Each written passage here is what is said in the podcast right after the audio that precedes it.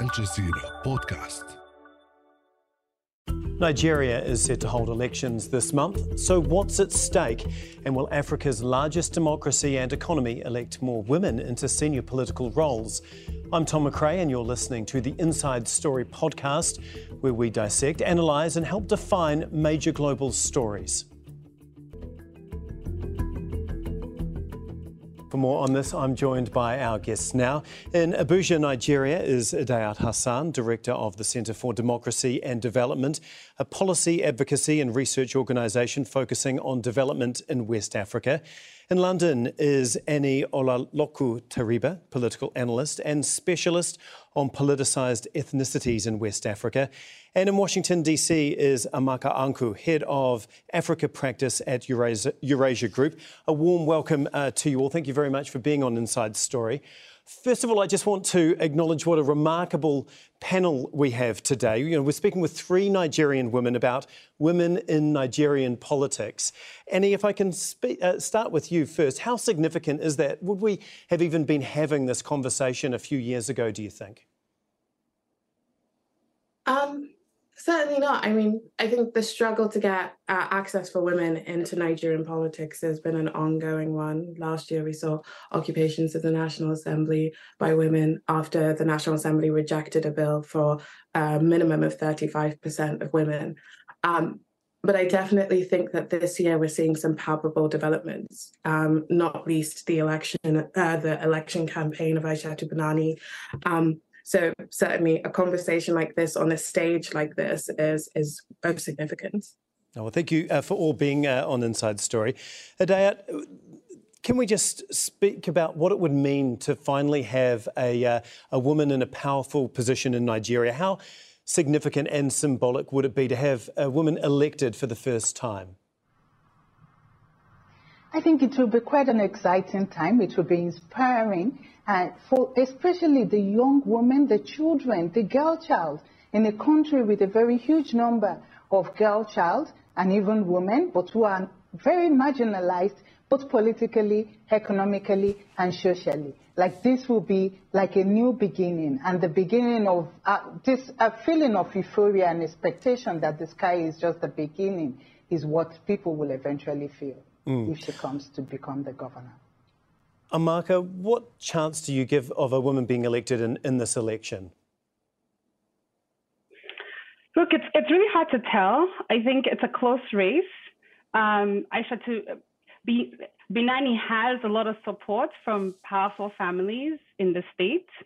Um, and as you know, she's not the first lady to try on a major party candidate um, ticket.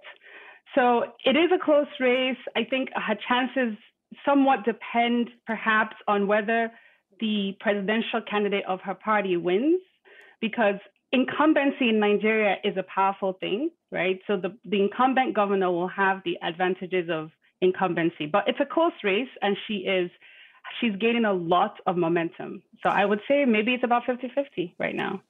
Annie, I see you nodding, uh, nodding along there. What chance do you give of Binani winning, and what do you think that she needs to do specifically to, to get over the line? Absolutely. So it's a it's a difficult question to answer, so that's why I was nodding. Um, in that we've got a three-horse race for the presidential um, election at the moment, and so everything is kind of up in the air. But certainly, um, she's Amaka was right to point out that having support. So Nigeria's historically been a two-party state. We've got the APC and the PDP. Um, all progressive uh, Congress uh, backing Aishatu, and having that kind of party machine behind you really can um, make the difference in an election like this. Well, be keeping a very close eye on, on her race specifically, I'm sure. Idayat, Nigeria ranks extremely low in gender equality index ratings. You know, women are massively underrepresented when it comes to politics in Nigeria. Can you explain why that is and, and why it has been such a problem for, you know, so long? I think a lot of challenges are actually responsible for this. When you look at the current electoral cycle, there are 28 governorship seats up for grab, and you have more than 400 uh, candidates vying for this. And out of this, you just have 25 women, with one being on the main one of the dominant parties' uh, tickets. It tells you the 24 others are just vying because of the lack of structure. A lot of things are quite responsible for this. I think one and very important is the role money plays in politics in Nigeria. And the fact that women already are marginalized economically, they do not necessarily have the war chest to vie in the elections. Religion is also a very important one, and this religion is one of the factors that might actually impact uh, Binani's emergence as the governor. It is believed that religious, a woman cannot lead a prayer. So how do you expect if Binani, for instance, emerges? How do the traditional authorities stand up? Do they have to stand up when they meet uh, with her? Uh, what will that be? It's easy to do that for a man. How will it be actually for a woman? So the role of religion and culture are quite important.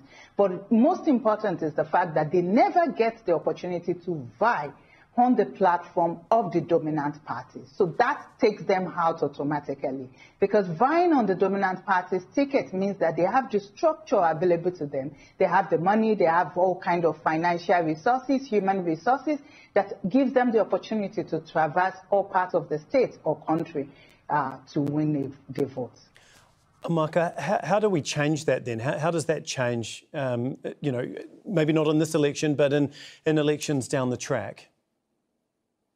Big question, big question. But let me just come in one second on something um, Hassan was saying, which is eh, it's actually it's quite fascinating that in Nigeria, the Northeast, which is a, a part of the country that people typically as with women being sort of more underrepresented or sort of more subjugated, quote unquote, because of religion, actually is one of the most dynamic places so far in terms of women in politics, right? Like they have the, the second highest representation in parliament, um, second to Southwest, more than other parts of the South. And the two women who have vied on major political party uh, tickets have come from the Northeast, right? So I just think it's it's interesting, it's fascinating to think about the role of, of religion, but also to see, you know, how that how that's played out in in, in Nigeria. Um, what will change it? Look, I think things like this take us in the right direction. I think people like Binani coming out, whether she wins or not, right? By the time, you know, this is the second time that we've had a major run for governorship by a woman on a major party ticket. Um, if she wins, it will break the, gra- the glass ceiling and it will start to change the narrative. Mm. Annie, do you think that there needs to be a quota to get more women into politics? Do you think that that is a would be a positive for Nigeria? So a lot of Western countries have kind of formally or informally taken that approach. I'm not so sure when you're trying to build a uh, build a sense of um, faith in women's leadership that in a country like Nigeria it will necessarily be effective without at least some caveats. But ultimately, I do think also part of part of the move towards equality and parity and representation is women also having the opportunity to fail you know, Nigeria's had many failed governors. Mm. and that is never taken as a test of their leadership, right? So, uh, a test of their gender's uh, capacity to lead. And so, I think we do ultimately need more numbers in, and we need parties to make commitments to supporting the talent from women within the party, whether that's at the Senate level or in the legislature, or whether that's at the governorship level and executive power and then then you can start to build a, a, funnel for for women into the top positions so i think less so about having quotas in the here and now but more so about actually building the infrastructure for supporting and cultivating women's talent Hmm. you were just speaking earlier about uh, some of the religious and cultural barriers um, that women in politics uh, come up against. What do you think are some of the remedies to those? How, how, do they, how do women in Nigeria overcome those? Do you think? I think it's really going to be more about messaging, and it's really about putting out the right narrative in the public domain to show that in Nigeria, historically, women have participated in the political process, either from the ancient Oyo empire, even the Lagos are the same in the Zaria, um, Zaria Kaduna state, which is one of the bedrock of politics. Sokoto, like all the core Muslim states, in fact, in northern Nigeria, have had very strong women who were there pre-colonial era and even during this colonial era. And there is nothing in the Quran which actually completely forbids women from actually participating in, the pol- in politics. We've seen the role of the wife of the Prophet himself, uh, Aisha, and how she played a very huge role in his life and even in the jihad, in the Islamic jihad. So what is currently happening is putting those kind of narrative, and that is what is being done with the Binani campaign, so that we can change the heart and mind of the people. Mm. Amaka, seeing women in power in a, in a powerful political position, what do you think that that would do for the next generation of young girls and, and young women in Nigeria? I mean, what uh, being able to have a, someone to look up to, what would that do uh, for, for, the, for the younger women in Nigeria? I think it, it, sends a clear message that the sky is the limit for everyone, whether you're a male or female, right? I think it creates inspiration um, it, it, I think it would create more opportunity. It changes perceptions of societies in terms of how women are treated in the workplaces. I do think it has an intangible impact. And that's why I have a slightly different view on quotas, right? Whether you want to call it quotas or encouragement. I think that if you look around Africa, the countries that have some sort of uh, guidance. Mm. You know, I know a lot of people don't like the word quotas. I don't like the word quota too. But the countries that have showed an intentionality around increasing women's participation, whether it's through laws or regulations or guidelines, are doing way better than Nigeria. South Africa has some, they're almost half of their parliament is women, right? Um, they have, you know, internal rules within the party and as well as national uh, laws. In Kenya, there, there are laws. They're not meeting those laws, but they're way better than Nigeria in terms of representation. 20, over 20% of the parliament is female, and well, several more governors. Rwanda has those kinds of rules. Uh, Senegal has mm. those kinds of rules. All of them are doing way better, right? So I, I do think you kind of have to push initially to get those numbers and then let the intangible effects take you across the line. Okay, just moving on from uh, female candidates to, to female voters, are any of the main political parties or presidential candidates actually trying to engage with with female voters? Are they pitching um, policy specifically towards women? Annie, I'll throw that over to you.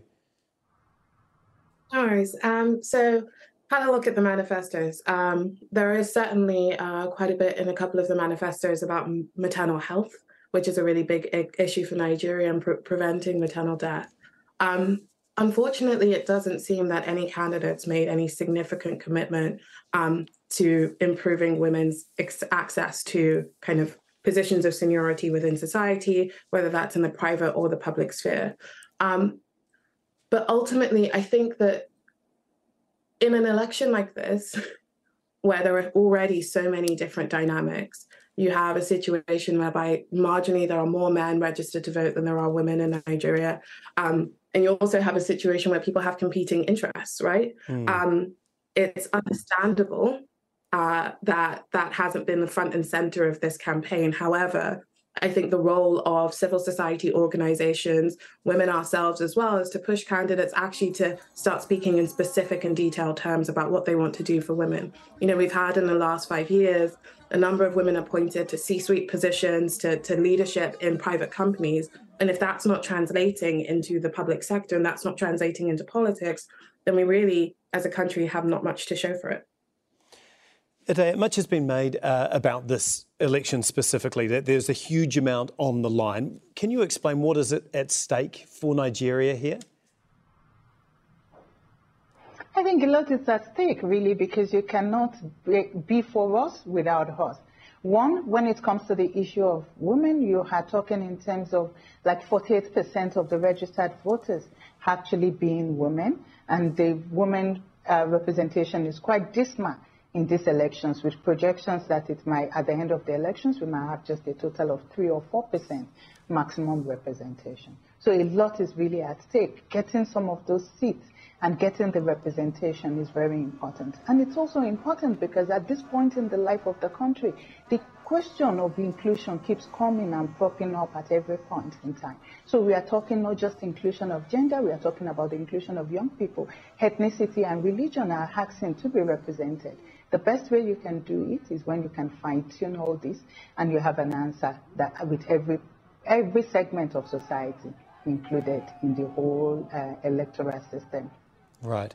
Uh, Amaka, I mean, do you think unemployment and the cost of living, inflation, the shortage of banknotes, even, I mean, is that leading to a greater engagement because it's actually impacting people's everyday life, their, you know, their, their wallets?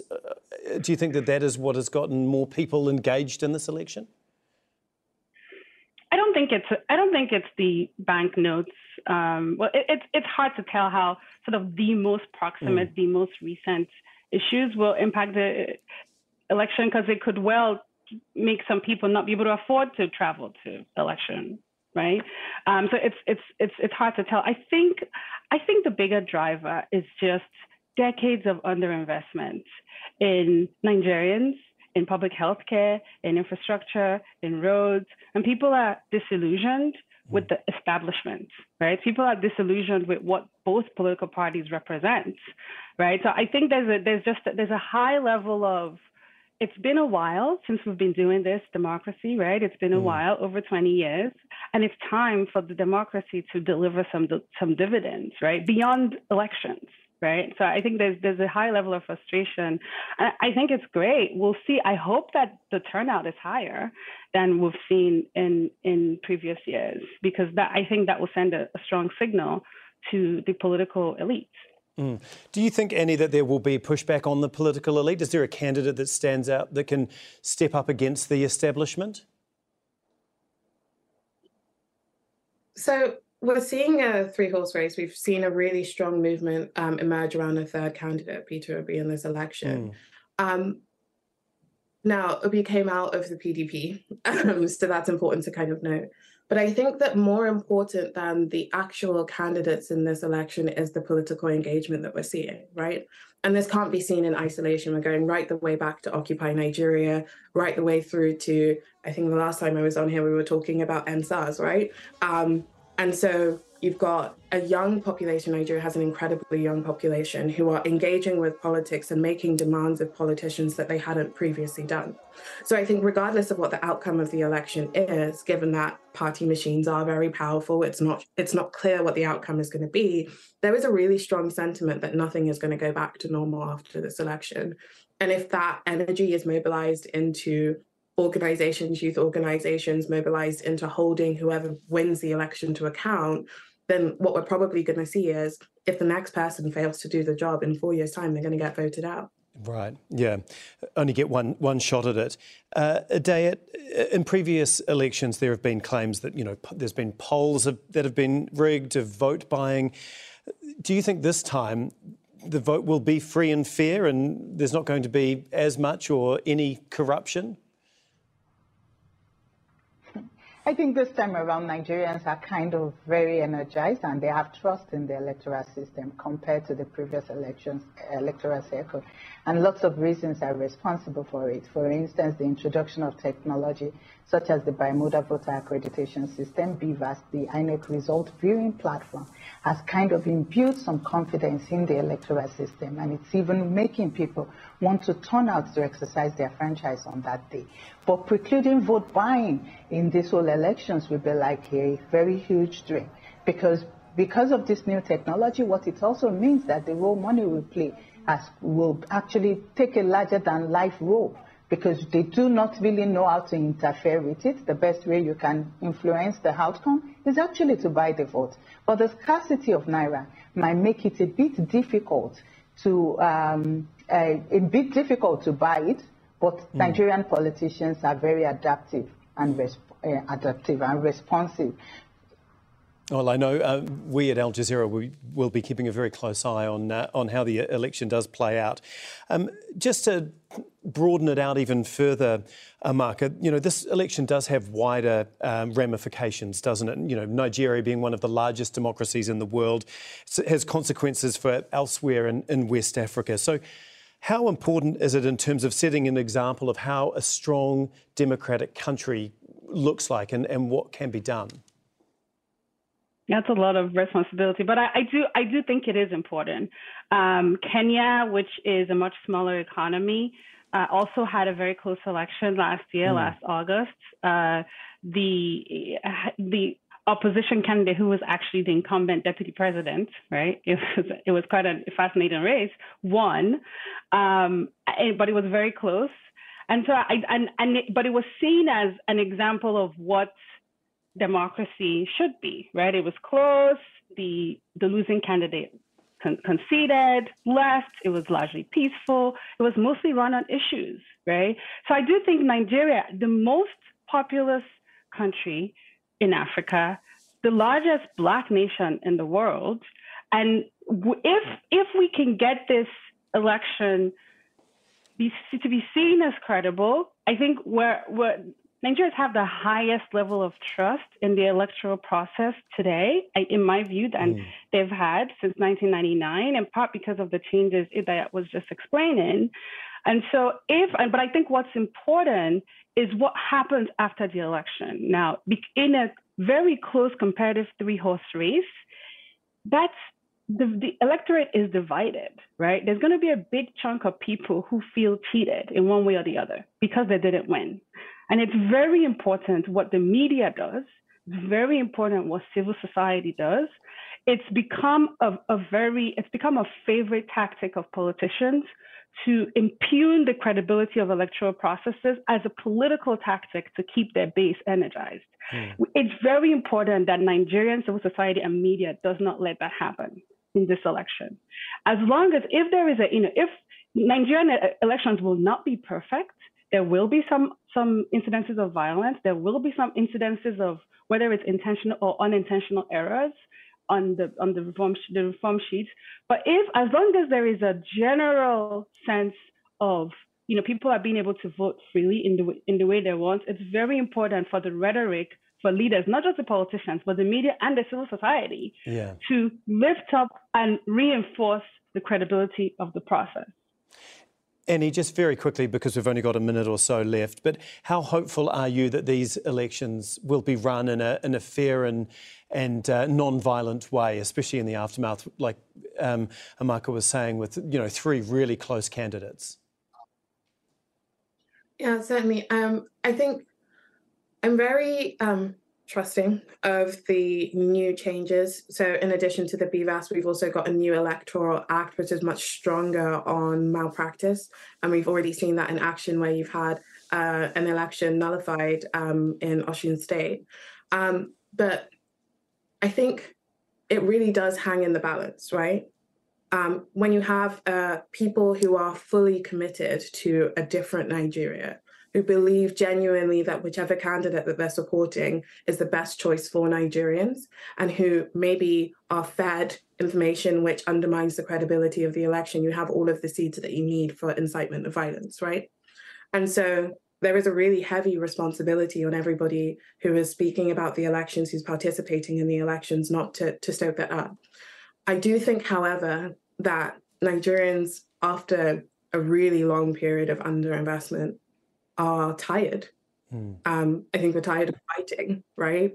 And I think that whatever happens or whatever is the outcome of the election, if everybody plays the role that they're supposed to, that people will be, regardless of which candidate wins, ready to get in, uh, ready to get the ball rolling and ready to move forward. Mm.